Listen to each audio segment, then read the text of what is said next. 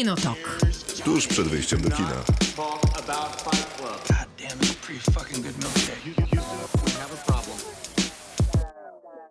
Krzysztof Majewski. Miłosława Bożek. Maciej Stasierski. Dwie godziny będziemy rozmawiać o filmach i serialach. Przygotowaliśmy dużo dobrych filmów i seriali, więc y, obietnica jest poważna. Ale na początek, y, dzień dobry, witamy. Zapraszamy na Facebooka Kinotoku i na Facebooka Radia Ram. A żeby znaleźć y, ten drugi, to trzeba wpisać Radio Ram w Facebooku. A żeby znaleźć ten pierwszy, to trzeba wpisać Kinotok Podcast w Facebooku. I gdybyście zostawili na jednym i na drugim Facebooku taki kciuk do góry, to będziemy też z kciukami do góry siedzieć w tym studiu przez całe dwie godziny, aż do północy.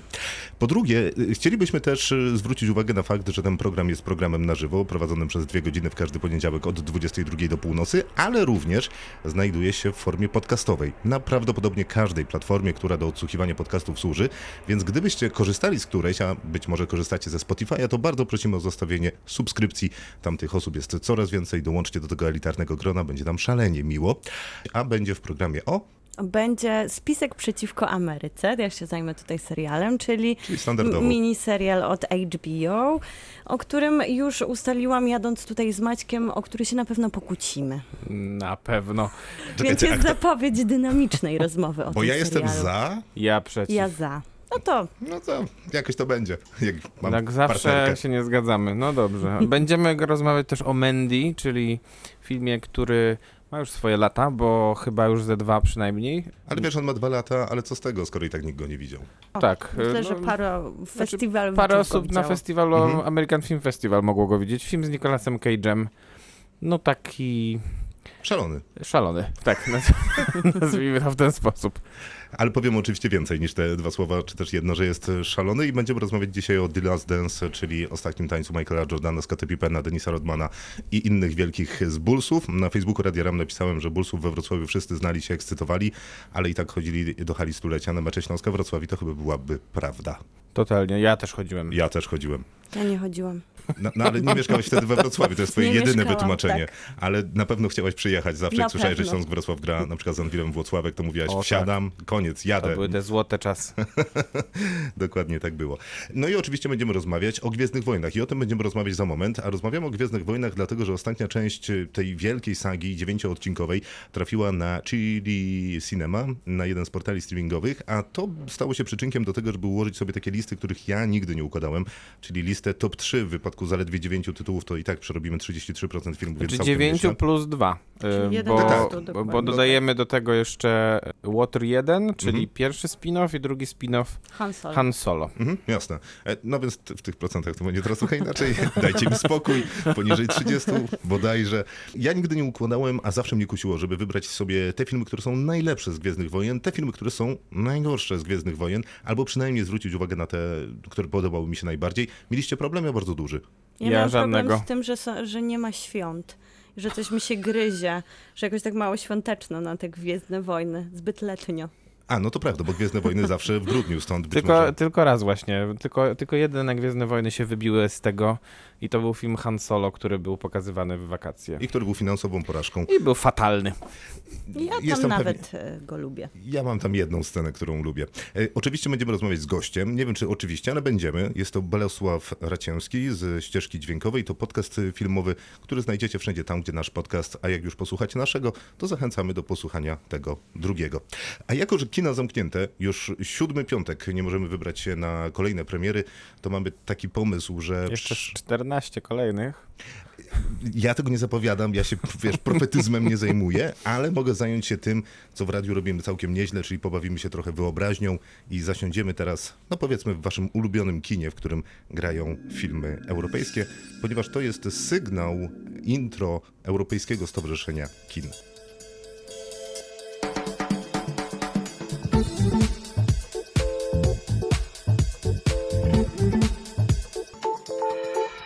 No Maciej, muszę powiedzieć, że dyrygujesz. Ja wspaniale, wiem, dziękuję. Wspaniale. Naprawdę. Aż miałem moje... To jest jedno z moich największych marzeń życiowych, które nigdy się nie spełni, żeby poprowadzić wielką orkiestrę symfoniczną. Maestro- Tylko nie mam niestety słuchu muzycznego za grosz. Odkładam skrzypce.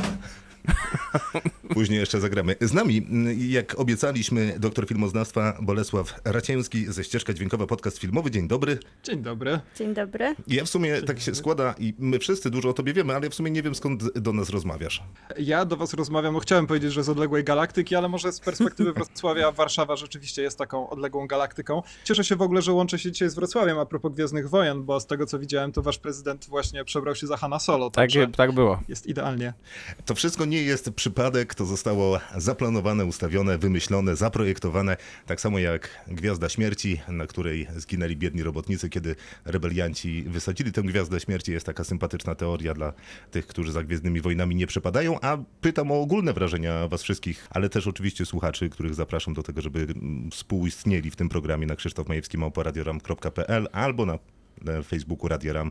Pod naszym postem można się tam wkomentować, skrytykować, ocenić, dać jakiś wyraz swojej bytności. Do Bolesław, to może zacznijmy od ciebie. Jakie ty masz wrażenia z Gwiezdnymi Wojnami? Jakie masz doświadczenia? Czy to był ten twój film dzieciństwa, który wrył się w twoje zabawki, ale też świadomość? Gwiezdne Wojny to jest, jeżeli posługujemy się takimi poważnymi terminami jak świadomość i tak dalej, to ja też odpowiem poważnie, to znaczy Gwiezdne Wojny są dla mnie y, pewnie wszystkim, ogólnie rzecz biorąc, jeżeli chodzi może o popkulturę, a może o wszystko.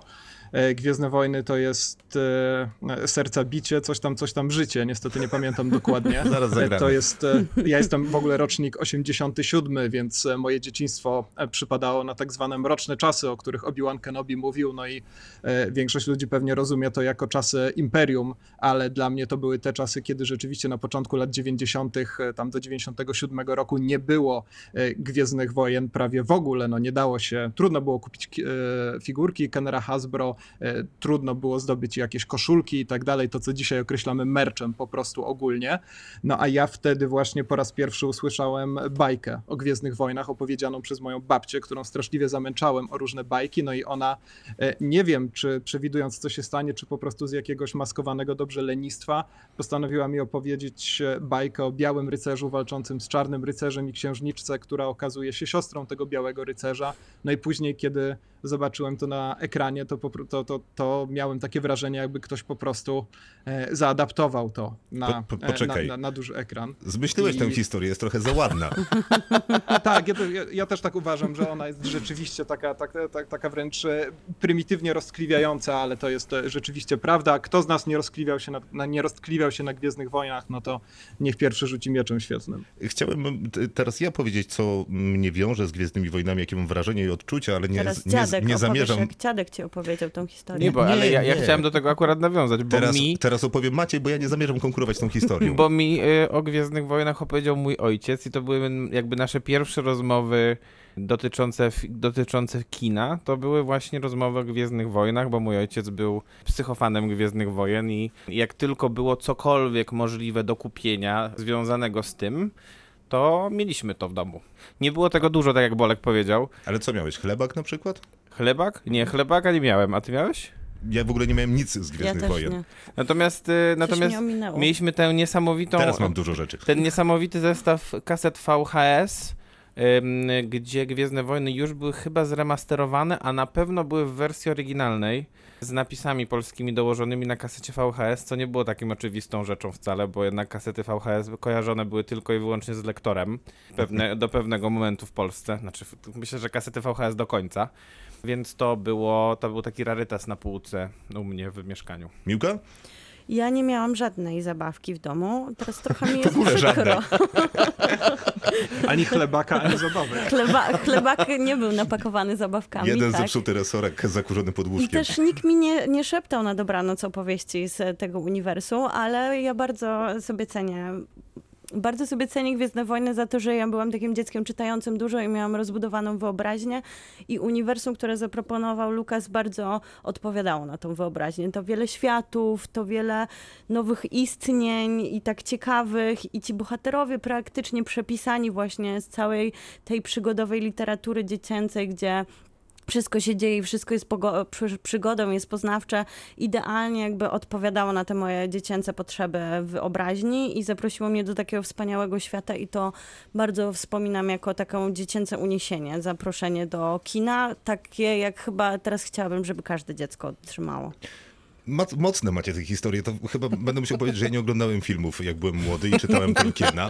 Ja też czytam. Więc mistrz Tolkien zajmował mi długie godziny, nie miałem czasu na Gwiezdne Wojny, aż do momentu, w którym je obejrzałem. Ale faktycznie było to bardzo późno, takim pierwszym filmem przełomu, jakimś takim dzieciństwem, które się we mnie budowało. Byłem już nie najmłodszy, ale chyba szybciej był Matrix, Matrix niż Gwiezdne Wojny.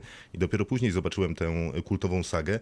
I co ciekawe, mimo podeszłego wieku, jak być może początek przygody z Gwiezdnymi A Wojnami, myślałem, że teraz powiesz, że jesteś w podeszłym wieku. nie, nie, no teraz to jestem w starczym wieku, ale zrobiły na mnie ogromne wrażenie. Takie same jak na moim bracie, który oglądał je z jakimś tam przesunięciem wiekowym, bo jest starszy, takie same jak na wszystkich innych znajomych, którzy opowiadali, takie same jak na was trzej trójce, którzy opowiadaliście te skądinąd piękne historie o waszych dziadkach opowiadających historię o, o Nikt nie, gwiezdnych... nikt nie mówił o dziadkach akurat. No, jak nie? Ty mówiłeś, a ty mówiłeś o ojcu? Tak. Tutaj ja, babcie rządzą. ja zawsze, Babcie, ja, babcie. ja zawsze tutaj, ja podczas każdej audycji nawiązuję Wspomnisz do mojego tacie, ojca. tak. Pozdrawiam mojego tatę. Musisz teraz puścić kawałek dla taty. Y, Oczywiście, y, będzie myślę znakomity, znaczy mam nadzieję, bo to jest, y, na pewno znacie ten numer, puszczę wam fragment i powiecie szybko.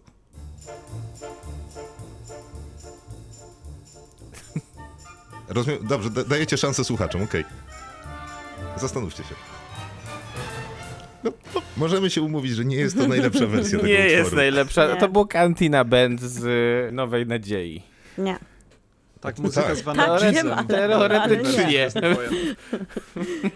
Ale jest to podpisane Johnem Williamsem mimo wszystko. Z nami jest niezmiennie Bolesław Raciński ze ścieżki dźwiękowej podcastu filmowego, którego możecie posłuchać zaraz po naszym podcaście. I pytamy o twoje trzecie miejsce z top 3 filmów o Gwiezdnych Wojnach.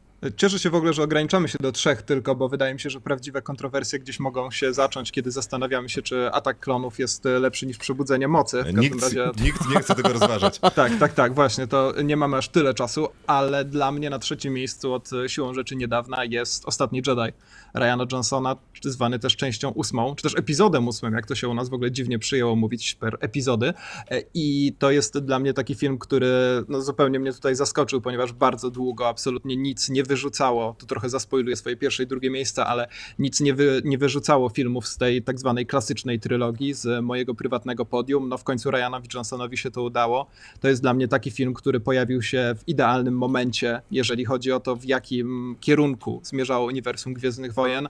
Wtedy, kiedy mieliśmy kolejnych tych wybrańców, te ważne rodziny, tych Skywalkerów, czy też już później, spoiler alert, nawet Palpatinów. E, Tutaj nagle pojawia się mm, Ryan Johnson ze swoim ostrym lewackim przesłaniem, e, pokazującym, że nie trzeba wywodzić się z jakiejś szlacheckiej rodziny magie- magicznych dzieci po to, żeby być może rzucić e, wyzwanie imperium i przyłączyć się do rebelii. Także no, strasznie przyszedł- mnie ostatni Jedi wzrusza. A później przyszedł J.J. Abrams i wszystko zepsuł. Chciałem tylko powiedzieć, że w tym momencie powinny się rozdzwonić telefony fanów Gwiezdnych Wojen, którzy y, powinni y, zacząć rzucać kalumniami na Bolka. Już nie mamy telefonu. Y, albo ewentualnie wyłączyć się ze słuchania audycji. Trze- Trzecie miejsce to jest też ostatni Jedi Riana Johnsona. I uważam, że to jest jedyna.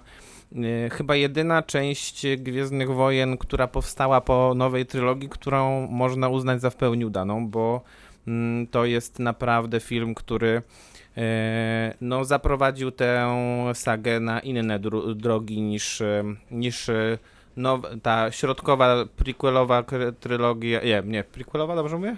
E, Prequelowa trylogia? Tak. Prequelowa trylogia George'a Lucasa i Mhm. potem z sequelowej trylogii, e, której J.J. Abrams już niestety nie zrobił nic ciekawego, a To, żeby była jasność dla tych, którzy słuchają, a gubią się w trylogiach, to była pierwsza trylogia, która była od y, Nowej Nadziei czwartej części do szóstej. Później faktycznie były te trzy wcześniej poprzedzające wydarzenia z tych części 1-3 i na koniec mieliśmy Domknięcie. domknięcie, czyli 7, 8, 9.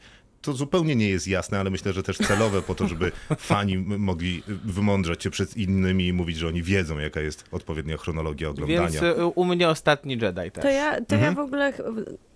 Ja też miałam ostatniego Jedi na trzecim miejscu, a później sobie pomyślałam, że może będę trochę głosem ludu, bo co ciekawe sprawdziłam, jak to jest. Krytycy bardzo kochają Last Jedi, o tym właśnie Maciek wspomniał, to jest takie 90 Oczywiście zdaniem bezużytecznych generatorów opinii. i właśnie bardzo nie kochają go widzowie, a za to kochają i ja myślę, że się obrazicie na mnie, ale Przebudzenie Okej. Mocy, ale ja też bardzo lubię Przebudzenie Mocy, Dobrze. więc ja mu dam to, bo pewnie wszyscy dadzą ostatniego Jedi na trzecie miejsce, więc ja dam Przebudzenie Mocy J.J. Abramsa za to, że wcale nie tak jak ostatni Jedi jest innowacyjny i w końcu wprowadza jakąś nowe treści, tylko za to, że to, co mówiłam, dlaczego Gwiezdne Wojny mnie tak wprowadziły pięknie w to uniwersum, ponieważ opowiedziały mi taką historię dla dziecka, jego wyobraźni bardzo pobudzającą, to ja szanuję, że Przebudzenie Mocy tak naprawdę opowiedziało nową nadzieję jeszcze raz Czyli i wprowadziło... te kotlety, tak. ale te takie smaczne kotlety. Ale te najsmaczniejsze tak naprawdę w całym uniwersum, czyli dało tych nowych, ciekawych bohaterów,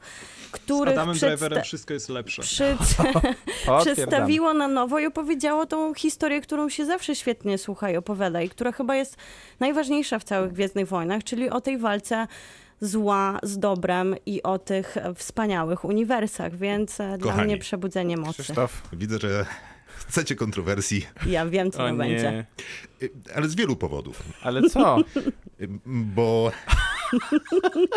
bo w pewnym sensie rozczula mnie fakt, że George Lucas tak bardzo kochał swoje dziecko, że sam stwierdził, że zrobi te filmy, a następnie był tak szalenie nieporadny w tej bombastyczności y, części 1-3.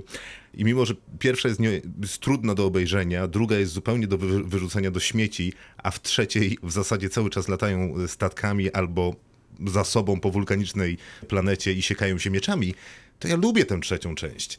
I to chyba właśnie dlatego, że ja z Gwiezdnymi Wojnami tę sztamę złapałem dosyć późno i szukałem tej narracji wielkiej baśni i opowieści bohaterów, którzy zapadną mi w pamięć i o których będę śnił po nocach i myślał, który z nich ten pojedynek powinien naprawdę wygrać i który z nich powie głupszy komentarz w stylu mam ten wyższy grunt.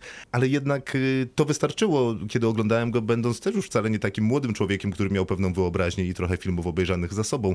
To ten film może mnie nie urzekał i nie powalał na kolana. To była ta mieszanka fascynacją, jakimś mm, trochę kiczem, a z drugiej strony tą bombastycznością blockbusterowego hollywoodzkiego kina. I to mi wystarcza w gruncie Czy rzeczy. żeby to wybrzmiało, film się nazywa Zemsta Sithów. Trochę się boję to powiedzieć. Bardzo dobrze. Cieszę się, że ktoś wprowadza te prequele do naszego rankingu, bo to są filmy, które pewnie bardzo łatwo możemy ocenić jako nieudane gdzieś tam w kategoriach tego, jak się opowiada historię, ciekawych, interesujących bohaterów i tak dalej, ale to są jednocześnie filmy odważne, które się zapuszczają w jakieś zupełnie nowe terytoria, to są filmy piekielnie ryzykowne. To jest kino niezależne w gruncie rzeczy, robione niemal wyłącznie za pieniądze George'a Lucasa, który po prostu na nikogo się nie oglądał i robił swoje. Być może lepiej by było, gdyby poprosił więcej osób do konsultacji scenariuszowych. E, Niemniej, no trudno tutaj jakiejś takiej e, odwagi nie szanować po prostu. No Atak Klonów jest, wspomniałeś, część druga jest rzeczywiście zupełnie nieudana, ale przecież ten film jest e, takim dzikim szaleństwem z tymi wszystkimi scenami w jakichś niby amerykańskich barach, na jakichś piaszczystych arenach z jakiegoś mm, Warlord of Mars i tak dalej, więc to, są, to jest kino nieudane, ale fascynujące, dlatego za, dla mnie zawsze będzie wyżej niż e, większość filmów disneyowskich. To jest dobry gość jednak, Balek, do zaproszenia. To ja zacznę, bo załatwię to szybko. U mnie na miejscu drugim są Gwiezdne Wojny Ostatni Jedi, Ryana Johnsona, ponieważ jest to film fantastyczny i te powody, o których mówiłeś, Bolku, całkiem niedawno, to są dokładnie te powody, że to nie są wielkie, szlacheckie rody, to nie są jakieś potężne jednostki z tradycjami mm, wiekowymi, chociaż w kategoriach Gwiezdnych Wojen to pewnie wiek to nie jest znowu aż tak dużo. Y, To jest film, który też imponuje maestrem wykonania, ciekawymi postaciami rozrzuconymi w zasadzie po całej układance planu. Tam nie tylko pierwszy, ale drugi, trzeci, a nawet na czwartym planie można by wygrzebać y, ciekawe mm, postaci i zjawiska. Ma jasny pomysł na wykonanie tego filmu i egzekwuje go znakomicie. Dziękuję. Y, Kto kolejny? No to Bolek, może. Dobrze. To u mnie drugie miejsce zajmuje film, który dla wielu osób pewnie jest na pierwszym miejscu, aczkolwiek kiedy się w 80 roku pojawił, to wcale tak pozytywnych jak dzisiaj opinii, z tego co wiem, nie z tego co pamiętam, ale z tego co wiem, nie zbierał, e, czyli oczywiście część piąta, a, a zatem Imperium kontratakuje. E, Film, który no, rzeczywiście był Był dla mnie też osobiście takim pierwszym filmem, gdzie zacząłem zwracać uwagę na takie kwestie, jakimi później, jak się okazało, jak życie się śmiesznie ułożyło, zacząłem się zajmować zawodowo, czyli takimi kwestiami związanymi właśnie z samym, e, samymi aspektami wykonania tego filmu, posz- poszczególnych elementów, czy formy, czy dramaturgii i tak dalej, no bo tam rzeczywiście e, zabrali się za to fantastyczni profesjonaliści z Irwinem Kershnerem, reżyserem i byłym e, nauczycielem Lucasa e, na czele. No i ten scenariusz Kazdana, który tam dopiero rzeczywiście do Gwiezdnych Wojen się i tworzy tego swojego ukochanego chyba przez samego siebie Hanna Solo i rzeczywiście mówię tworzy specjalnie, bo wydaje mi się, że dopiero w Imperium kontratakuje Han Solo rzeczywiście nabrał tego takiego za przeproszeniem mięsa, e, z którego dzisiaj e, kojarzymy go przede wszystkim. Nawet jeżeli te sceny, kiedy dość agresywnie przystawia się do księżniczki Lei na pokładzie Sokoła Millennium dzisiaj może, mo, możemy oglądać z jakimś takim pewnym skrzywieniem. No i to jest rzeczywiście film, gdzie no do, on do dzisiaj zachwyca jasne tymi wszystkimi barwami, e, które tam się, e, zwłaszcza w końcowych partiach, rzeczywiście fenomenalnie, no nie powiem, że świecą, bo to wszystko jest przyciemnione, ale budują fenomenalną atmosferę, ale też e, nie powiem, że sam fakt, że ten film jest mroczny i ponury, to jest wartość, no bo dzisiaj wiele wytwórni, jak Warner Bros. na przykład, e, tak, e, tak właśnie traktuje te tematy poważne i mroczne, ale wydaje mi się, że tam rzeczywiście to fantastycznie skręca tę historię postaci w takie zupełnie niespodziewane momenty. No i nie mogę wyjść z wrażenia, że ktoś w 80 roku po prostu postanowił zakończyć film na cliffhangerze i kazał czekać widzom nie rok, tak jak dzisiaj czekamy na kolejne części Hobbita chociażby, który przecież też kończył się na cliffhangerze, tylko całe okrutne, okropne, niemożliwe do zniesienia trzy lata. Także dużo odwagi tam wtedy musiało być, naprawdę. A to oczywiście Imperium kontratakuje. Miłka?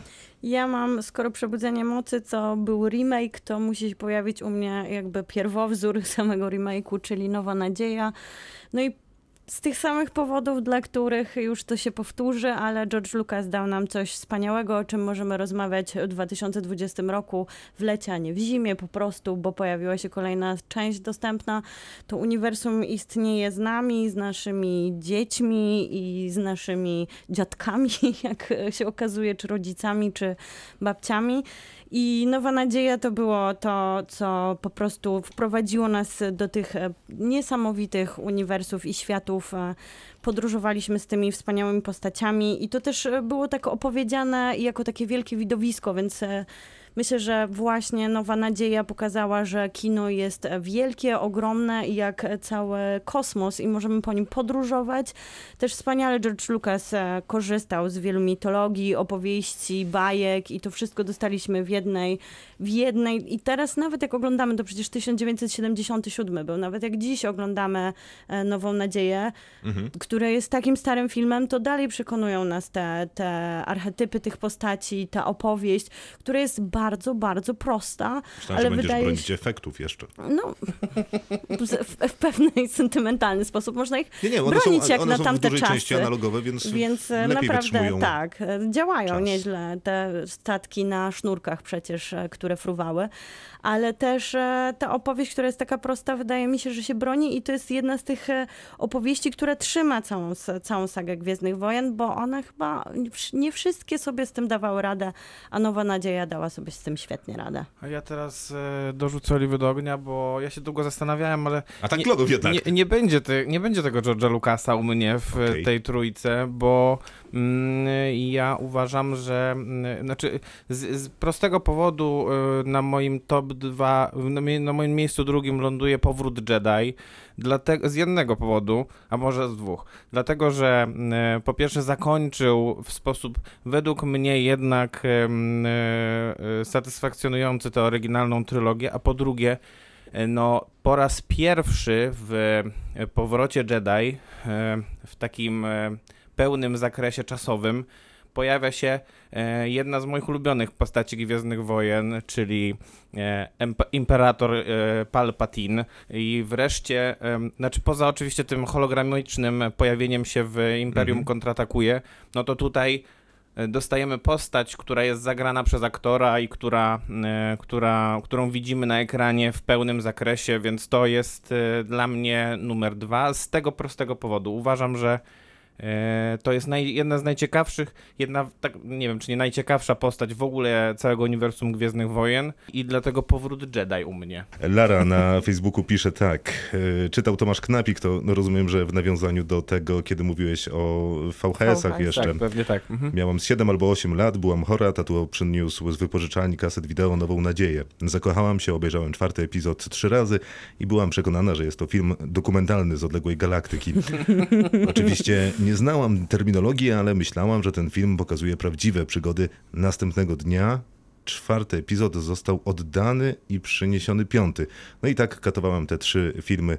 Miłość do Gwiezdnych Wojen mi została i nie tylko To piękna mnie. historia. Piękne. Na- Bardzo b- ładnie. Nasze po prostu bledną przy tej. No, może ta o babci jednak jest Ta, bolka jest jednak, Trzyma nie, jednak nie, do, fason. nie do zwalczenia, to prawda. Dobrze, tak długo ją wymyślałem, że zadziałała. Gratulacje. Bardzo dobra robota.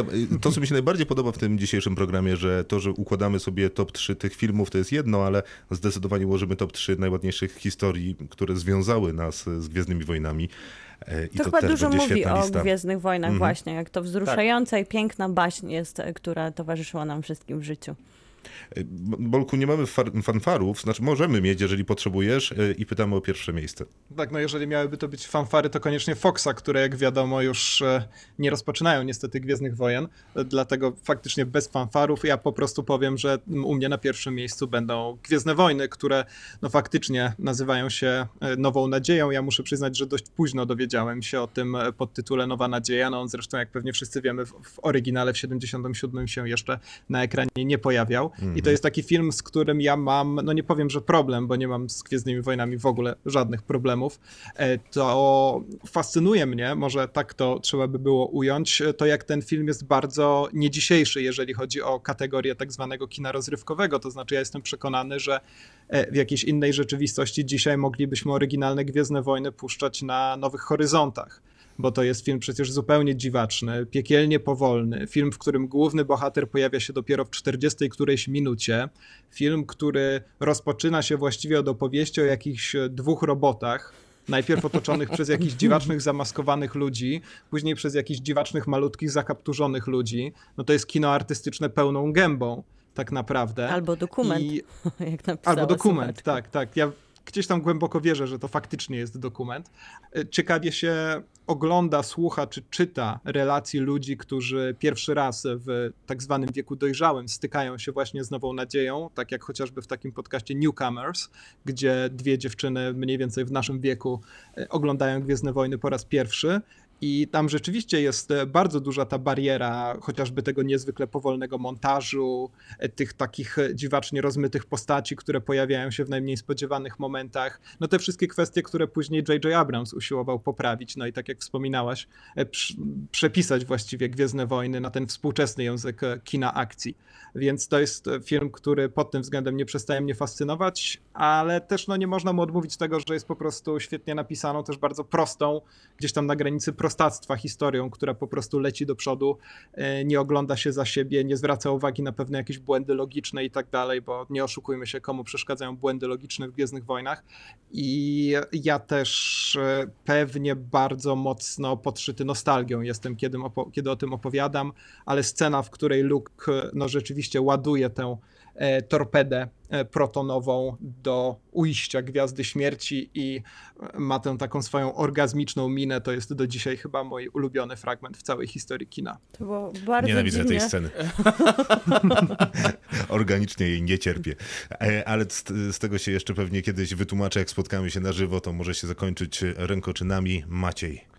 No u mnie na pierwszym miejscu jest Imperium kontratakuje, więc tutaj chyba z Krzysztofem się zgadzamy. No, znaczy, z Krzysztofem na pewno się zgadzamy, bo Krzysztof już zdradził. Podoba mi się to, że ja spoileruję się w mediach społecznościowych, spo, spoileruję się w Na antenie. programie i jeszcze ktoś mnie spoileruje. Tak jest. No Imperium kontratakuje, wydaje mi się, że to jest y, w kontekście całego tego uniwersum, to jest trochę jak y, trochę jak Ojciec Chrzestny w kinie gangsterskim. To jest taki film, który wizualnie nie ma wad. Jak buduje postaci, buduje relacje pomiędzy szczególnie po, oczywiście pomiędzy Luke'em a Lordem Vaderem, to też jest to naprawdę, tam jest, tam jest energia, tam jest taka realna dynamika. Energia mieczy świetlnych. E, Brawo, piękne stwierdzenie. No i oczywiście wprowadza jedną chyba z bardziej barwnych postaci też do tego uniwersum, czyli Lando Calrissiana, który, który no niestety został potraktowany przez J.J. Abramsa jak jeden z kuponów do odcięcia. Skywalker Odrodzenie.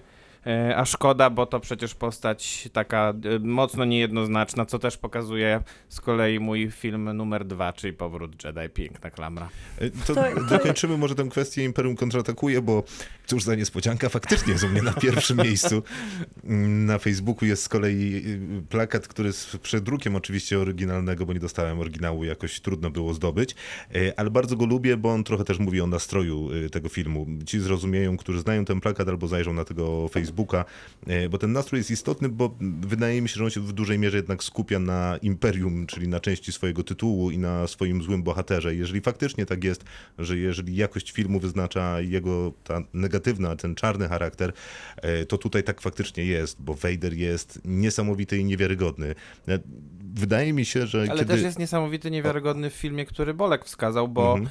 Y, z kolei w Nowej Nadziei czy Gwiezdnych Wojnach on się pojawia na krótko, ale za to Mocno. y, to pojawienie się na tam kilkanaście minut dosłownie, to jest wejście Smoka, jeden z najlepszych wilenów w historii kina pojawia się w filmie, który, w którym jest no, i kilkanaście minut dosłownie. A jednocześnie oglądałem ten film już ze świadomością tego, mm, co zobaczyłem w dokumencie o Gwiezdnych Wojnach, czy przeczytałem w jakimś albumie, czego nie do końca pamiętam, ale głos Vadera e, powstawał przez mówienie do wazy albo do wazonu, takiego szklanego naczynia, żeby dać mu odpowiedni pogłos, a jednak ta postać potrafiła budować całą atmosferę grozy, mm, jakiejś zwątpienia, braku nadziei. W zasadzie wbudowanie filmu wokół niego i oczywiście relacji z sp- spra- sprawia, że to jest piorunujące wrażenie i film jest absolutnie niezapomniany, bo wydaje mi się też, że w nim jest najwięcej zróżnicowanych emocji ze wszystkich filmów Gwiezdnych Wojen, które obejrzałem, czyli wszystkich.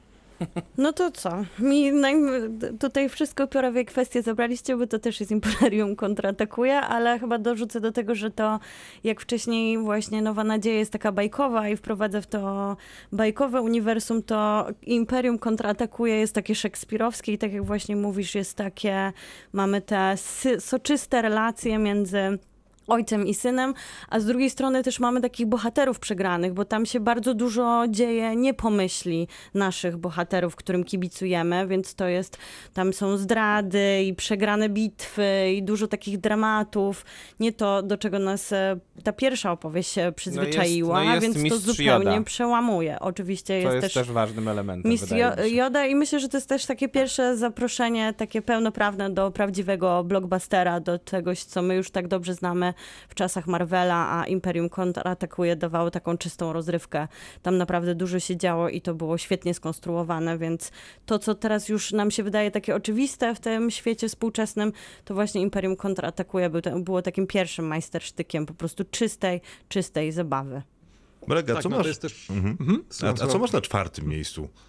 To jest e, rzeczywiście dość. A nie, przepraszam, to nie jest problem. Nie wiem, czemu się zaplątałem. U mnie na czwartym miejscu jest e, Powrót Jedi. Absolutnie. Film, który bardzo długo był na trzecim miejscu. Ogólnie rzecz biorąc, u mnie ten ranking wygląda tak odwrotnie w stosunku do tego, jak filmy się ukazywały. No i po wielu nieprzespanych nocach, kiedy zastanawiałem się, czy tego ostatniego Jedi jednak e, nie wysunąć nad Powrót Jedi, zdecydowałem jednak, że to, to wyższości filmu Ryana Johnsona nad filmem Richarda Mark- Marquanda, ale no, myślę, że z tej czwartej pozycji Powrót Jedi nie spadnie. Pewnie nigdy. Nie wiem, co by się tam musiało wydarzyć. Jak na razie nic nie prognozuję, że coś takiego mogłoby się wydarzyć, więc 11 nie film, martwię się. 11 filmów do oglądania w czasie kwarantanny dla tych, którzy nie widzieli nigdy w swoim życiu żadnej części Gwiezdnych Wojen. Czy to jest w ogóle możliwe? No właśnie. No chyba tak. To Myślę, że jest tak. możliwe. Jak najbardziej. Jest zaskakująco Do- dużo osób, Do które ludzi nie w wieku lat. 8. tak. Ale wiesz, to nawet przechodząc przez y, pokój rodziców, kiedy masz te 9 lat i może jeszcze nie możesz oglądać, no bo tam straszny facet z mieczem, to nawet fragmenty y, się widzi. A nawet jak się nie widziało, to się wie z z popkultury, z życia codziennego tyle o tym filmie, że się ma wrażenie, że się go widziało parę razy. Tak, to o tym opowiada właśnie ten podcast Newcomers, o którym wspomniałem, Mhm. którego no, nie mogę go polecić z czystym sercem, ale pierwsze odcinki odcinki są bardzo interesujące, bo prowadzące tego podcastu mają rzeczywiście jakąś tam wiedzę z popkultury, wiedzą kto jest czyim ojcem i tak dalej, ale nie umieją tych elementów układanki umiejscowić się w odpowiednich miejscach. I dopiero kiedy oglądają filmy, to orientują się skąd te wszystkie powiedzenia, skąd te wszystkie, no dzisiaj memy i tak dalej. Więc to jest, no to jest bardzo ciekawe towarzyszyć ludziom przy, przy takiej podróży właśnie, kiedy po raz pierwszy oglądają Gwiezdne Wojny. No, nadal będę namawiał moją partnerkę, żeby to zrobiła. Tymczasem doktor filmoznawstwa Bolesław Raciński był naszym gościem z podcastu Ścieżka Dźwiękowa. Podcast filmowy takich znajdziecie na Facebooku. Zaraz potem, jak znajdziecie nas i dacie nam lajka. I oczywiście serdecznie zachęcamy do posłuchania ich podcastu, bo jest was dwóch, zaraz po tym, jak skończycie odsłuchiwać nasz. Bolku, dziękujemy serdecznie, Dokładnie. było wspaniale. Kolejność musi być. Dziękuję bardzo również i do usłyszenia.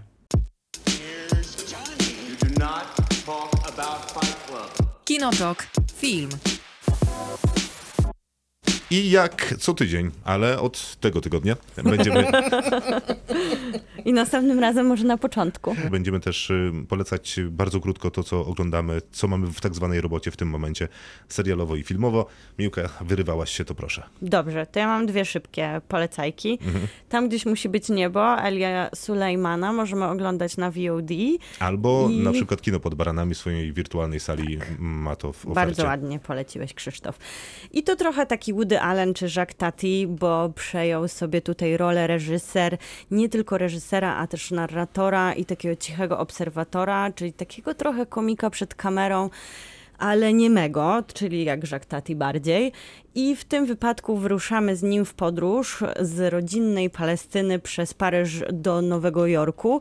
I co ciekawe, to też w kontekście kwarantanny dobrze wypada, bo Paryż jest zupełnie pusty puste, opustoszałe ulice, to nimi Elia Suliman, czyli główny bohater, reżyser i też reżyser w filmie podąża.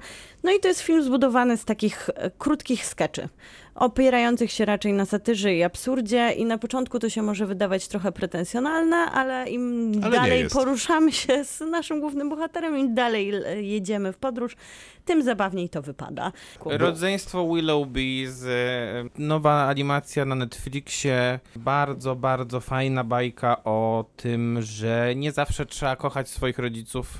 I można na tym wyjść całkiem dobrze, jak się O. okazuje, bo te dzieci mają takich rodziców, których nie da się kochać, bo ci Aha. rodzice ich nie kochają. Okej, E, I em, to, jest, natomiast to jest jednak warunek konieczny. Natomiast znajdują sobie nowych rodziców i to jest ym, już bardziej, bardzo inspirująca jakby puenta tego filmu.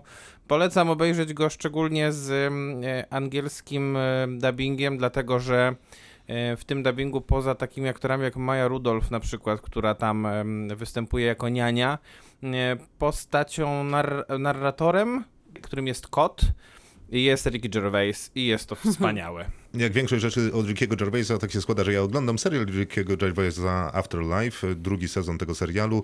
No to jest serial o facecie, którego żona zmarła na raka, ale zostawiła mu instrukcję w laptopie, żeby nie zgorzkniał. I to jest trochę taki serial o ludziach, którym wygodnie jest być zgorzkniałymi, sarkastycznymi, cynicznymi, zdystansowanymi do świata i wszystkich ludzi, którzy nawet chcieliby być i- blisko ich, ale to jest dosyć łatwe wejść e, w tę rolę. I to jest trochę serial, który przypomina o tym, żeby czasami cieszyć się tymi małymi rzeczami, takimi jak wyprowadzenie psa, nakarmienie psa, spotkanie się z kimś miłym na ławce w parku, a także danie możliwości komuś, żeby cię pokochał. Kinotok. Serial. Teraz będziemy rozmawiać o spisku przeciwko Ameryce.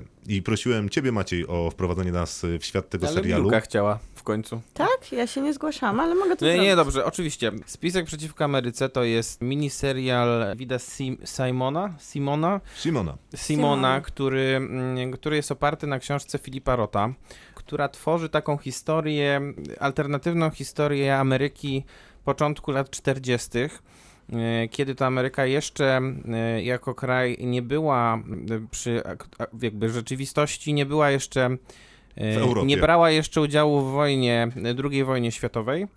I w momencie, kiedy teoretycznie powinna zacząć w niej brać udział, gdyby patrzeć na normalną historię, zostaje wybrany na prezydenta Stanów Zjednoczonych niejaki Charles Lindbergh, człowiek, który zasłynął tym, że przeleciał przez Atlantyk jako pierwszy, tak? Duży Tak. człowiek w małym samolocie. I dostał medal od Hitlera.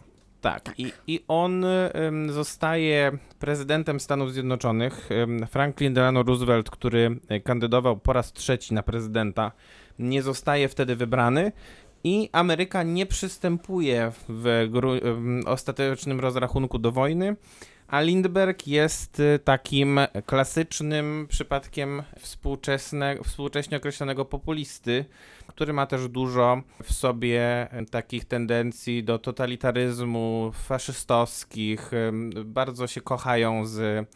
Znaczy, może, może nie kochają, ale akceptują się z, Hi- z Hitlerem. Y, On y, nie, nie wpływa w żaden sposób na to, jak się toczy wojna w Europie. Nawet się spotykają, Spotykają w Islandii, się, żeby tak. podpisać porozumienie. A No my jest- ten jest serial scena w tym serialu nawet- oglądać z perspektywy żydowskiej rodziny Tak. mieszkającej w Nowym Jorku? Newark to się nazywa. Newark to jest w New Newarku. Jersey. Okej. Tak, i to jest E- w ogóle miasto, w którym się urodził Filip Roch, a co ciekawe, ta powieść jest pisana z perspektywy małego chłopca Filipa, ale David Simmons napisał ją z perspektywy całej rodziny, żeby W jednak... której jest też Tak, Filip. oczywiście jest też Filip, chociaż Filip e, w książce po prostu ma nazwisko tak samo jak pisarz, bo jest, e, Mhm. on się utożsamia po prostu z...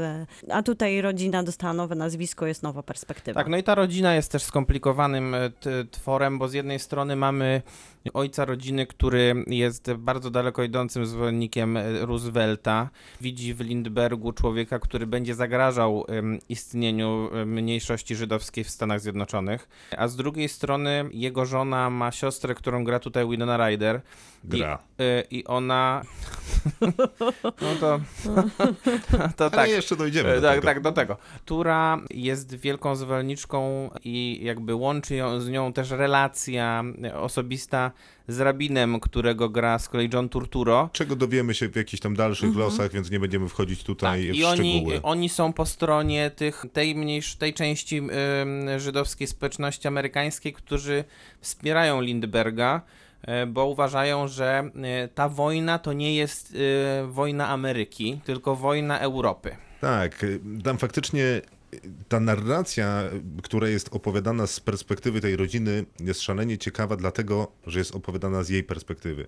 Ten serial to miniserial, ma zaledwie 6 odcinków i można by powiedzieć, że pierwsze trzy odcinki toczą się wolnym, nieco nużącym tempem takiej życiowej codzienności klasy średniej, rodziny tam aspirującej do klasy średniej, powiedzmy. To by była prawda, bo w zasadzie ogląda się je nużąco. Gdyby nie fakt, że ten serial jest bardzo dobrze zrealizowany, jeżeli chodzi o kostiumy, scenografię, Tak, tak. to po prostu Oddanie wygląda bardzo dobrze. sprawności. Tak, tak, wsze- wszelkie te realizacyjne rzeczy rzemieślnicze są wykonane bardzo dobrze. Ale wydaje mi się, że ta powolna trzyodcinkowa opowieść, czy wprowadzenie do faktycznej opowieści jest jednocześnie największą siłą tego serialu, ponieważ to, co się dzieje w kraju, ta, to napięcie pomiędzy Rooseveltem a Lindbergiem i, ta, i poplecznikami opowiadane jest nam w cukierni, w piekarni, w sklepie, na stacji benzynowej, na ulicy przed domem i tam dowiadujemy się, jak ten świat Ameryki, jak ten dryf ku totalitaryzmowi, czy, czy czemukolwiek innemu się Nie, no to rozpoczyna. to- jest, bo to jest, jest tak totalny. naprawdę, to jest zasługa Davida Simona, który zawsze się specjalizował w opowiadaniu historii bardzo ludzkich, skupiających się na indywidualnych postaciach, które nadają wtedy całej historii szerszy kontekst.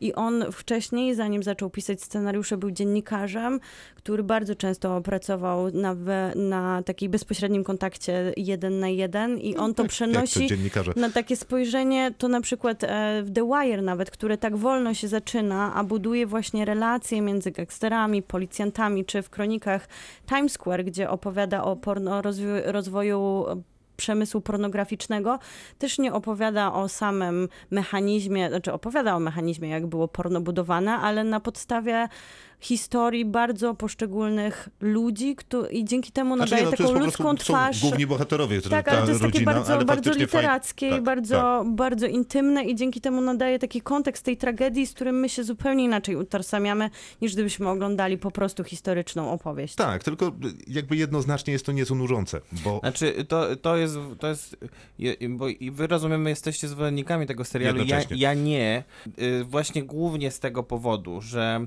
pierwsze trzy odcinki, jeżeli się przez nie przebrnie, to powiedzmy, że można z tego, tego serialu czerpać więcej, natomiast one są bardzo trudne do przejścia, moim zdaniem, i z dwóch powodów. Z Jeden to jest ten, o którym wspomniałeś, czyli to nużące tempo, a drugi jest taki, że ja nie czuję żadnej, żadnej więzi emocjonalnej z tymi bohaterami. W sensie ci bohaterowie są tak deklamatoryjni, tak, em, tak pełni jakichś takich em, zupełnie nieludzkich rzeczy, tak skrajni w swoich zachowaniach, a przez to tak niewiarygodni. W szczególności ojciec rodziny Herman jest po prostu nieprawdopodobnie irytującym bohaterem, bo nie mam, nie mam jakby wątpliwości co do aktorstwa y, tutaj, bo e, poza już wspomnianą Widoną Ryder, aktorstwo Czekaj, jest... zostawmy to aktorstwo Mhm. na za moment, bo są, masz dwie tezy, ja się z jedną zgadzam, z drugą w ogóle, czyli o powolnym tempie trz- pierwszych trzech odcinków i słabej realizacji napisania w zasadzie postaci, czy poprowadzenia tych postaci.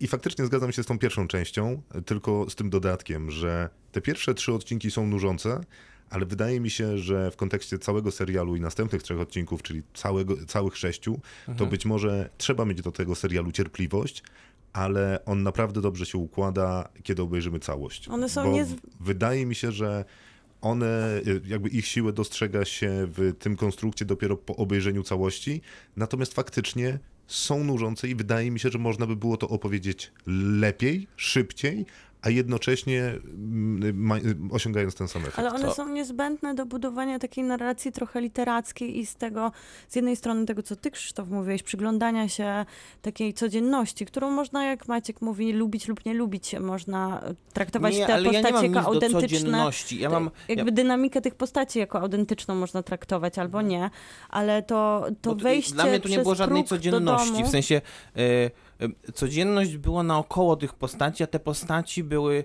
były, e, były napisane tak, tak ciężko i tak, e, tak, tak bardzo grubymi kreskami były, były kreślone te rysy charakterologiczne, że dla mnie po prostu nie było to wiarygodne.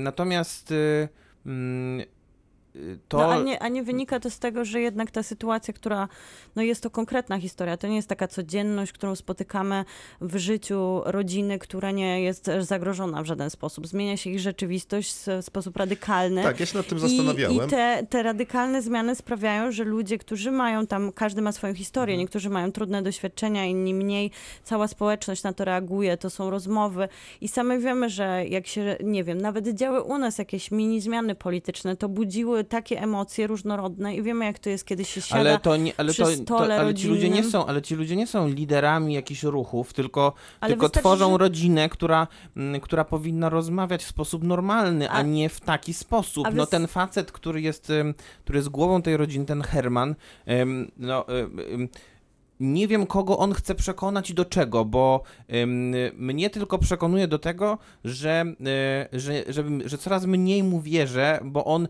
na każdym kroku stara się pokazywać tą, to swoje zaangażowanie polityczne, które jest totalnie powierzchowne i przez to, i przez to zupełnie niewiarygodne. No, Ale to mu czy wypomina tak, nawet czy tak jego nie jest bratanek i z to- większością No i właśnie. ludzi? I czy to gdzieś, jak sobie przypomnimy niejedną sytuację przy stole, kiedy rodziny się konfrontują ze swoimi poglądami politycznymi, to nie wywołuje zawsze takich emocji, niezależnie od tego, czy jesteśmy w stanie zagrożenia, czy po prostu siadamy przy stole, żeby zjeść obiad. No Wydaje ale mi się tak to nie bardzo można rozmawiać cały czas. No to on tak, roz, on tak mówi cały czas. Nie ma, nie ma żadnej przerwy pomiędzy tym, nie ma żadnego oddechu. No nie, no jest nawet taka scena, że po którymś ze swoich wybuchów złości, faktycznie kolejnym, e, wspina się na strych do swoich synów i mówi, przepraszam, moje tam postępowanie było naganne, pójdę teraz poszukać waszego kuzyna. Co nie zmienia faktu, że mi się wydaje, że ta dynamika tej rodziny może faktycznie jest trochę zbyt grubo ciasana, bo o ile ta żona jest y, napisana dosyć interesująco i nie jest wpisana w taką jednoznaczną y, postać kobiecą, która w filmie ma określone funkcje, no to ten y, ten mąż i owszem, ale też być może lepiej by się oglądało tego męża, gdyby jego skrajność nie była równoważona tak samo skrajną postawą na przykład tego starszego syna, który Tak, dokładnie. na głośne nie reagował głośniejszym nie i jakby oni nigdy nie próbowali szukać u- siebie porozumienia, mimo że w pierwszym odcinku, w pierwszej otwierającej długiej dosyć scenie, tam jest chyba nawet Szabas, y, y, oni mają, sprawiają wrażenie takiej raczej ciepłej, y, rozumiejącej się nawzajem rodziny, więc wydaje mi się, że tam są jakieś y, przede wszystkim reżyserskie y, błędy prowadzone. No to ja dokładnie, nie, to ja bo- nie, bo- poczekajcie, Maciej, to ja dla Maciej, jednak... błagam, Ja jednak mniej to krzyczenia do widzę- mikrofonu, krzycz, sta, krzycz stamtąd, gdzie jesteś, Ja- wtedy jest super. Ja to jednak widzę jako bardzo autentyczną dynamikę. Z jednej strony z perspektywy tego, że, że to były klasyczne podziały. Wtedy mężczyzna stał jako głowa rodziny, musiał się zajmować wszystkim i ten, ta odpowiedzialność No przepraszam, ciążyła... ona, przepraszam, ona idzie do pracy, Faktycznie. bo chcą kupić nowy dom i jeszcze obiecuje dzieciom, że zawsze będzie I zrobiona ten kolacja i zawsze sprowadzi ale poczekajcie, ale ten początek nie są. Ale ten Przecież. początek jednak jest bardziej taki stonowany, bo dopiero te narastające problemy sprawiają, że te, te zachowania naszych bohaterów, zwłaszcza dynamika syn-ojciec, zaczynają być irytujące i ja kupuję tą irytującość, która wynika z tego, bo obserwowanie takich trudnych sytuacji, zwłaszcza z perspektywy rodzinnej, nigdy nie jest przyjemne i to przypomina, jak bardzo boleśnie doświadczamy czasem sytuacji, że od ludzi bliskich staramy się najwięcej doznać zrozumienia, a doznajemy często bardzo mało. I to Ja rozumiem twoją analizę, złość ja rozumiem i... twoją analizę, ale To jakby... jest do, to w sensie dobrze, że serial na przykład we mnie wzbudza takie emocje i myślę, że tak czułabym się, będąc w jakiejś takiej mocno dynamicznej o- o- sytuacji o- rodzinnej. Oczywiście masz rację, ale to, o czym mówi Maciej, czyli jakby ciosanie tych postaci e, toporkiem, no to jakby nie wytłumaczysz tego latami 40. No nie, no nie. I tak samo nie wytłumaczysz tego, że to realiza- re- reżysersko to się nie składa. Dla- I to jest, to jest główny problem dla mnie też tego serialu, że te pierwsze trzy, trzy odcinki są wyreżyserowane w, tym, w taki sposób, że bardzo łatwo jest odróżnić styl twórcy, który robił odcinki 4, 5, 6, bo tam, bo tam wkroczył jeden reżyser, Thomas Schlamme, który jest bardzo uznanym amerykańskim reżyserem, jeśli chodzi o telewizję. Dzięki niemu wreszcie ja poczułem cokolwiek do tego serialu, a tym i poczułem też e, tym większe rozczarowanie, bo on pokazał, że e, w tym e, materiale wyjściowym jest niesamowity potencjał, który został według mnie roztrwoniony właśnie przez to, w jaki sposób były poprowadzone odcinki 1-3. No to może zacznijmy od Johna Turturro, bo moim zdaniem on jest znakomity w tej roli. O, jest znakomity. On mógłby naprawdę tutaj Statuetki zbierać za to. Tak. zbierać za to. Tak, John Turturro super, no a To niestety... nie jest y, Jesusem Quintaną z Big Lebowskiego, tylko jest naprawdę tutaj wiarygodny. Jako mm, rabin. Jako rabin, który no, ma bardzo takie ciężkie zadanie do, do zrobienia, bo musi przekonać y, swoich współziomków, że ten y, potencjalnie antysemita będzie świetnym prezydentem dla Żydów, nie? I to jest w ogóle ciekawa obserwacja tego serialu, ponieważ on przez cały cza- czas tej opowieści, zwłaszcza w tych odcinkach 4-6, będzie się bawił tego rodzaju strukturą narracyjną, czyli powiedziałem brzydkie słowo, a przez resztę serialu będę wam udowadniał, że to słowo nigdy nie padło, bo taka jest ta retoryka Lindberga. On najpierw otwarcie przyznaje się do bycia antysemitą, a Co następnie... się stało też e, tak naprawdę w rzeczywistości, bo część z tych wypowiedzi, a zwłaszcza ta, jest historyczna. Co jest też ciekawe, że jakby ten sam początek e, jego kariery jest faktem. A później, później dzieje. stół zostaje odwrócony o tam ileś stopni, 180 e, i narracja brzmi tak, y, Lindbergh albo wojna, to jest jego slogan wyborczy i on opowiadał o tym, że chce pokoju, nie chce ruszać na wojnę, dlatego chce zostać w kraju i zająć się problemami krajowymi. Jakby w domyśle jest to, że tymi problemami krajowymi e, są mniejszości tam e, mieszkające, zarówno religijne, jak i rasowe. No niezmiernie to przypomina to, w jaki sposób Donald Trump został prezydentem Stanów Mhm. Zjednoczonych w 2016 roku. Jego, jego słynny slogan America First. Tutaj też mm, właściwie coś Pasowałby. takiego pada chyba, bo tam są, tam niektórzy ludzie się nazywają, są określeni jako America Firsters, tak? Tak, pierwsi Amerykanie. Zresztą to jest strasznie ciekawe, bo dzisiaj obejrzałem pierwszy odcinek Penny Dreadful, Miasta Aniołów, co za Dokładnie. fatalny podtytuł. I tam jest dokładnie, to, samo. My- Śmiałam się, że w momencie, kiedy Devs i Westworld leciały na HBO, mieliśmy taki dziwny styk światów i teraz możemy oglądać Spisek przeciwko Ameryce i Miasto Aniołów i dokładnie czuć, jakbyśmy oglądali dwa zupełnie niezależne seriale w tym samym uniwersum. Ale ja chciałam do tej historii, e, która się dzieje, z, co się dzieje po wyborach, że to, co opowiada nam Spisek przeciwko Ameryce jest też ta, ta zmiana, zmiana, która nadchodzi, która jest zwłaszcza taka decydująca dla e, żydowskich obywateli Ameryki, jest taka na początku wydawałoby się subtelna. Oczywiście poza tymi emocjami, które budzą się w domu, tym niepokojem o siebie, o swoje dzieci i o przyszłość, to nie są takie nachalne zmiany, jak moglibyśmy sobie wyobrazić, kiedy Tak, tak, ta w Europie jest świetna. tak, ale to toczy jest to się samo, o wojna. czym mówiliśmy, więc że to się dzieje temu, tak, w piekarni, a nie... Ale też dzięki temu ten serial jest tak współczesny, bo, bo gdyby te, te sytuacje działy się w sposób bardziej, e, nie wiem, zbrojny albo dosłowny, nie moglibyśmy rozmawiać o tym z perspektywy na przykład polityki Donalda Trumpa, kiedy teraz rzeczy dzieją się subtelnie i inaczej, w sposób zupełnie inaczej przeprowadzany, niż wydawałoby się w latach 40. Ja mam w ogóle smutne wnioski co do tego serialu. Znaczy, wydaje mi się, że twórcy mają takie dosyć smutkie, smutne wnioski co do kondycji świata, bo wydaje mi się, że teza, którą stawiają twórcy tego serialu jest taka, że ta nienawiść i złość, i mam na myśli, ona się manifestuje w ostatniej scenie, w której spotyka się ten kuzyn, z ojcem. Dla tych, którzy widzieli serial, to jest jasne, dla tych, którzy zobaczą, też będzie jasne.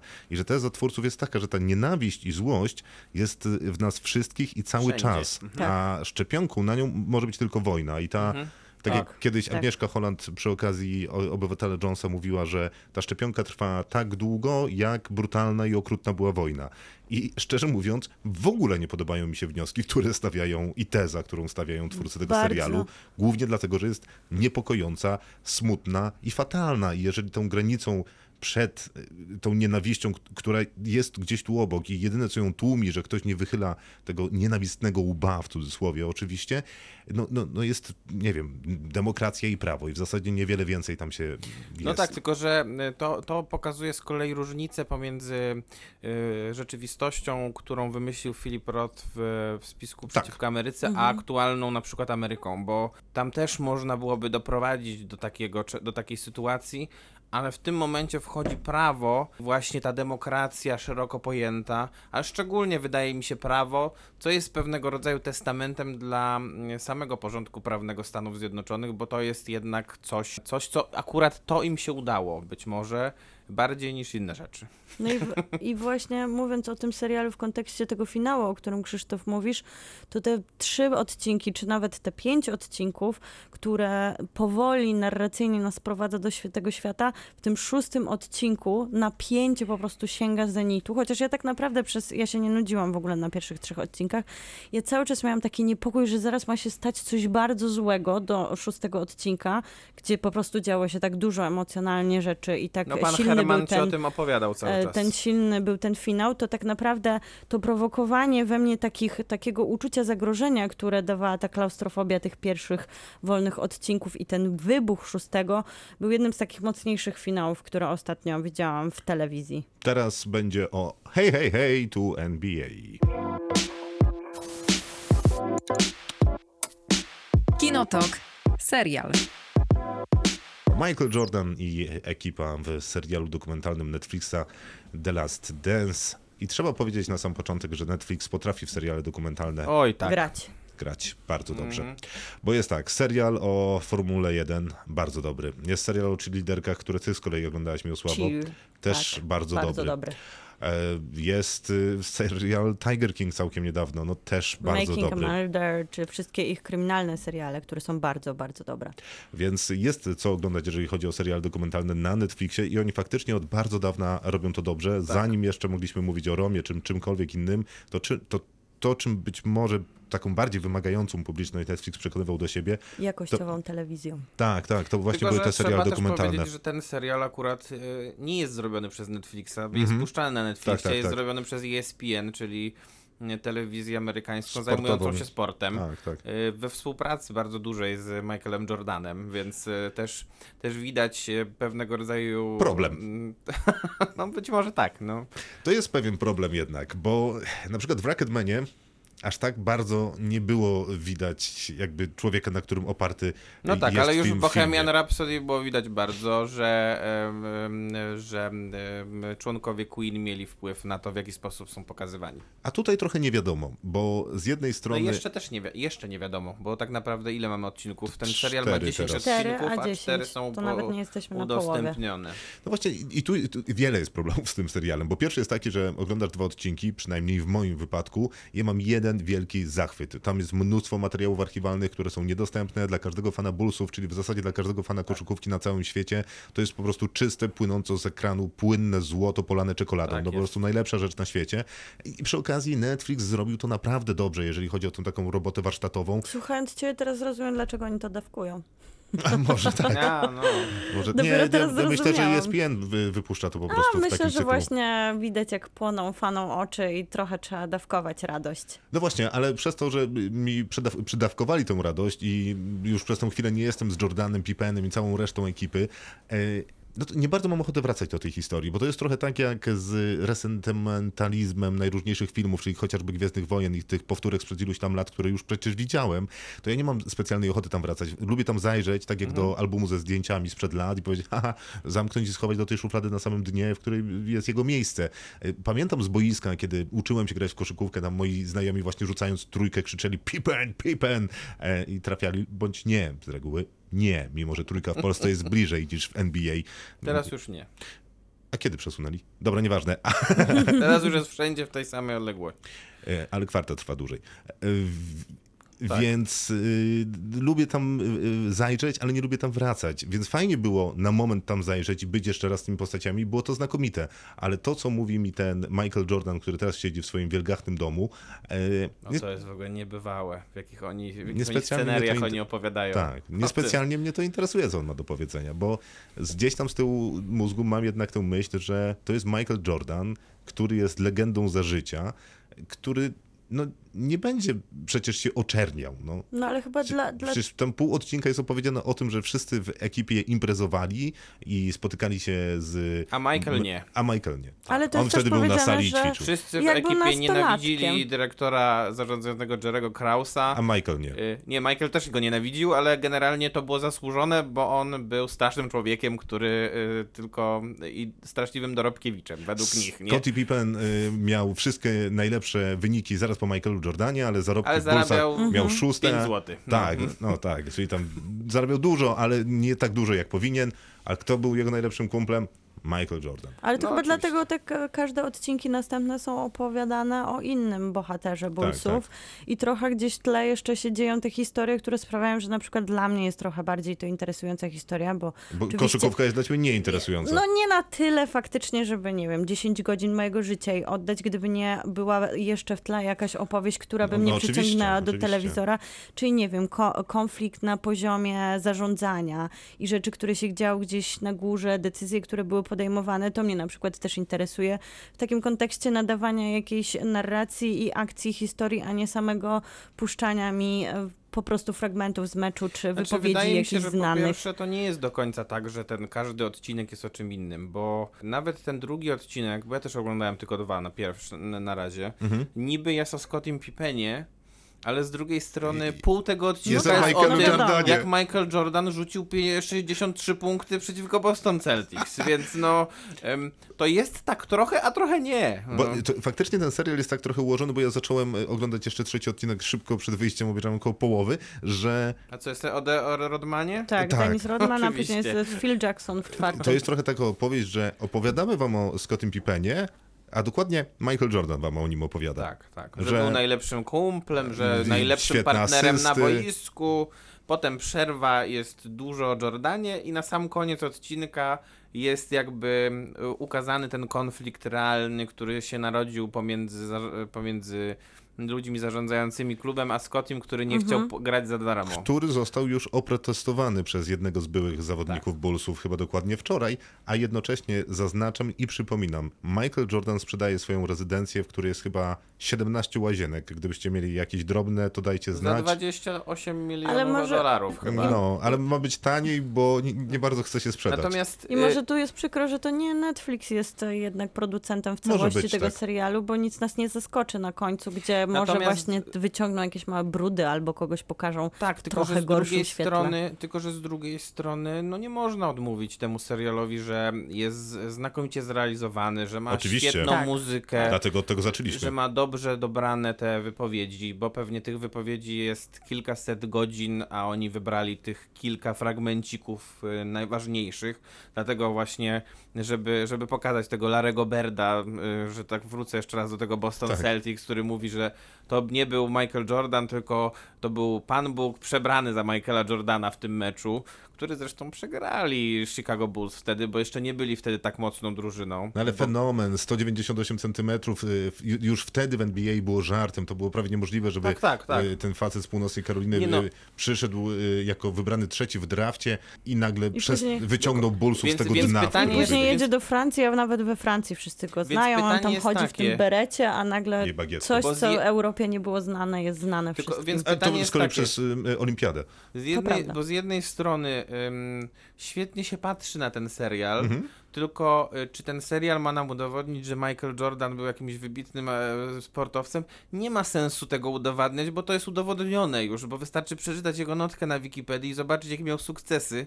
A sport jest jednak w tym kontekście bardzo miarodajny. No jeżeli ktoś rzuca te 60 punktów, no to wiadomo, że jest lepszy od kogoś, kto rzuca 30 punktów. Słuchajcie, strasznie zabawne jest to, że wydaje mi się, że najlepsza historia opowiedziana o Jordanie została opowiedziana, kiedy występował w reklamie jednej z mark e, obuwniczych i tam jest Jordan w takim bardzo, bardzo długim płaszczu idący przez e, te wszystkie e, korytarze, które są dookoła hali sportowej koszykarskiej i mówi, że w iluś tam meczach miałem decydujący rzut, ileś tam razy miałem decydujące podanie, ileś tam razy przegrałem mecze i to ze wszystkich swoich porażek e, stałem się tam Michaelem Jordanem i wydaje mi się, że może to nie jest najlepsza historia opowiedziana o Jordanie, bo są lepsze książkowe chociażby, ale no mniej więcej myśl tej reklamy jest taka jak tego serialu. Ale miło się na niego patrzy. Absolutnie i obejrzę go z przyjemnością do I końca, ja mimo go tego, co obejrzę. mówiłem wcześniej. Dokładnie. Kinotok. Film. Absolutne szaleństwo. To jest po prostu wariactwo i jest tam Nicolas Cage. Ja mam tutaj Film cytat nazywa się Mandy. samego reżysera, czyli Panosa Kosmatosa, który nazwał swój film ekranizacją okładki heavy metalowego zespołu z lat 80. Myślę, że to jest świetnie opisane, jak sam reżyser mówi o swoim filmie. A co ciekawe, Kosmatos to syn na przykład reżysera Rambo dwójki albo Kobry, więc to taka filmowa rodzina, a to nie jego debiut, a drugi film właśnie, który oglądaliśmy we Wrocławiu my na dużych ekranach, bo na wszyscy chyba na American Film Ja nie. Festival, Ja widziałem. Ja nie. który Jakby jak- ktoś widział y, również, to Krzysztof Majewski, małpa ra- radioram.pl. Te wasze głosy oczywiście są niezbędne i są największą przyjemnością tego programu. jest. albo pod postem na Facebooku Radia Ram lub Kinotoku. No więc e, mamy horror, który podzielił mocno publiczność, bo wydaje mi się, że to nie jest horror dla każdego. Horror e, z podtytułów revenge horror, czyli horror zemsty, bo o tym będzie opowiadał. Tak, Krzysztof? A nie, nic, ale chętnie dodam, że jeżeli mówimy o horrorach revenge, to jest w zasadzie jednocześnie opis fabuły tych filmów. To znaczy, że Tak. będzie gość, któremu Który zrobili mści. krzywdę i będzie się mścił. Tak jest. Czyli będzie dużo krwi i kończyn latało. I chciałbym też powiedzieć, zgadza. że obejrzałem kiedyś recenzję czy analizę tego filmu stworzoną przez człowieka, który nazywa się Nerd Writer One. Dokładnie jego kanał na YouTubie się nazywa. Obejrzałem ją, trwa 7 minut i wydaje mi się, że nasza robota nie ma żadnego sensu.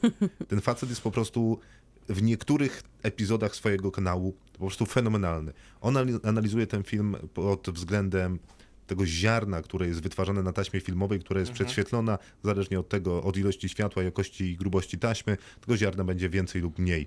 I on mówi, że to jest e, hołd do analogu, że to jest coś, czego dotykamy. Ma taką, takie świetne porównanie, że o zapachu książek zaczęliśmy mówić dopiero wtedy, kiedy e-booki zaczęły je wypierać z rynku. I on mówi, że Dlatego Mandy jest takie plastyczne, tak łatwo tego dotknąć i tak łatwo zagłębiamy się w ten halucynogenny świat, bo nie tylko to, co na obrazie widzimy, ale to, jak pokazane jest to, co widzimy na obrazie, jest y, tu integralną częścią, a reżyser faktycznie ma umiejętność żonglowania takimi kolorami, które wyobrażamy sobie ze narkotycznego zwidu, tyle że oglądając ten film nie musimy sobie tego wyobrażać. Myślę, że jeszcze pomaga temu wszystkiemu Nicolas Cage, który jest tutaj jedną z takich jednym z takich najważniejszych elementów i też jego historia, to, że gdzieś kiedyś wielka gwiazda Hollywoodu i coś źle się potoczyło. Różne są urban legend tak naprawdę o tym, co się wydarzyło z Nicolasem Cage'em, ale... To ba- jest tytuł na film.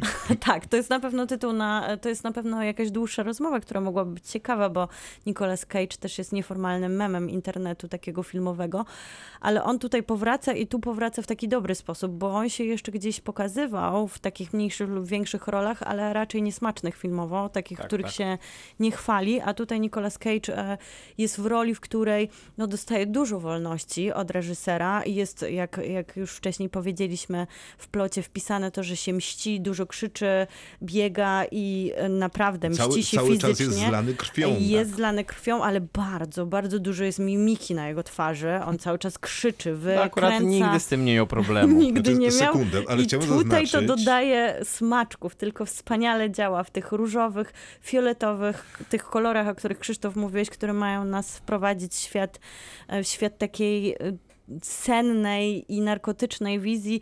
Ta wykrzywiona twarz Nicolasa Cage'a jest po prostu wspaniałym podpisem pod Mandy. Ale ta wykrzywiona twarz Nicolasa Cage'a moim zdaniem jest dowodem na to, że Nicolas Cage jest znakomitym i świadomym aktorem. Tak, dokładnie. Bo on doskonale zdaje sobie sprawę z tego, ile jest memów w internecie na temat jego Tak. aktorstwa. Czasami złego, czasami przesadzonego, czasami bardzo awangardowego, ale czasami wybitnego. I kultowego. Tak, oczywiście, że tak. Dokładnie. I on ogrywa to w tym filmie na potęgę. I to Dokładnie. jest, myślę, najwyższą ze sztuk. No i ja teraz ym, tak wyrzucę swoje, po swojemu, że ja rozumiem, że wy jesteście fanami tego filmu. Ja się od niego Ja nie. strasznie odbiłem. W sensie mm, jest to film, y, który rzeczywiście, w którym rzeczywiście Nicolas Cage jest wyborny. Jest to film, który, na który się patrzy z y, niesamowitą przyjemnością, tylko że powinien on trwać 45 minut co najwyżej, bo naprawdę y, y, y, reżyser postanowił zaszlachtować y, widzów y, tempem i y, i, i, nie ma, i, i nie ma totalnie żadnego uzasadnienia to tempo w tym, w tym filmie, dla mnie. W sensie, ja doceniam y, bardzo to, o czym wspominaliście, ale po prostu y, od tego filmu bardzo łatwo się odbić. I y, rozumiem, że może on dzielić, bo naprawdę to nie jest najwybitniejsze kino na świecie. No to też nie jest kino dla wszystkich. Ja myślę, że ta powolna narracja, która się zatapia w ten obraz i szaleństwo, prowadzi do wielkiego finału, który jest już no, przesycony on jest wszystkim. co- spodziewany, nie? No ciężko by było też w revenge horrorze oczekiwać czegoś innego No, na to finał, więc ja tutaj Znaczy, tym nie jestem zawiedzona, Rozbawiło mnie, rozbawiła mnie jedna rzecz w tym filmie, bo ja się trochę spodziewałem jednak, że będę bardziej się na tym filmie śmiał niż, e, niż Bał. sam się śmiałem. Natomiast no, wspaniałą rzeczą jest jednak to, że. Znaczy nie wiem, czy można tak powiedzieć, czy jest, że wspaniałą rzeczą jest to, ale jednak ciekawą rzeczą jest to, że ta cała sytuacja, e, która nastąpiła w finale, wynikała z tego, że e, no, Mandy, czyli, e, czyli tytułowa Ukochana. bohaterka, no, wyśmiała faceta za, za to, że ma zbyt małe przyrodzenie.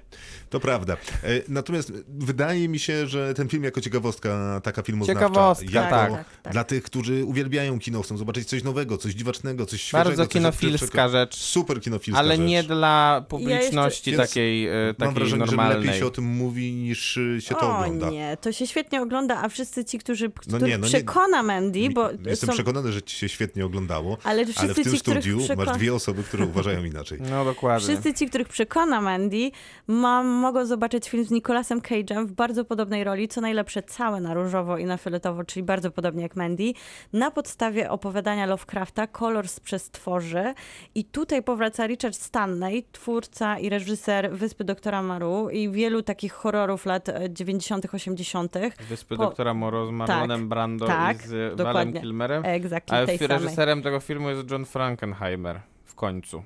W sensie Richard Stanley robił ten film, ale po, pokłócił się z producentami tego filmu do tego stopnia, że musiał zostać zmieniony przez innego reżysera. Słuchajcie, to był tam- Kinotok, filmy i seriale znakomite. Mandy do zobaczenia na Netflixie, Mm, Spisek przeciwko Ameryce czeka na was na HBO Go, Gwiezdne Wojny w różnych miejscach, ale ostatnią część znajdziecie na Chili Cinema. I The Last Dance też e, na, Na Netflixie.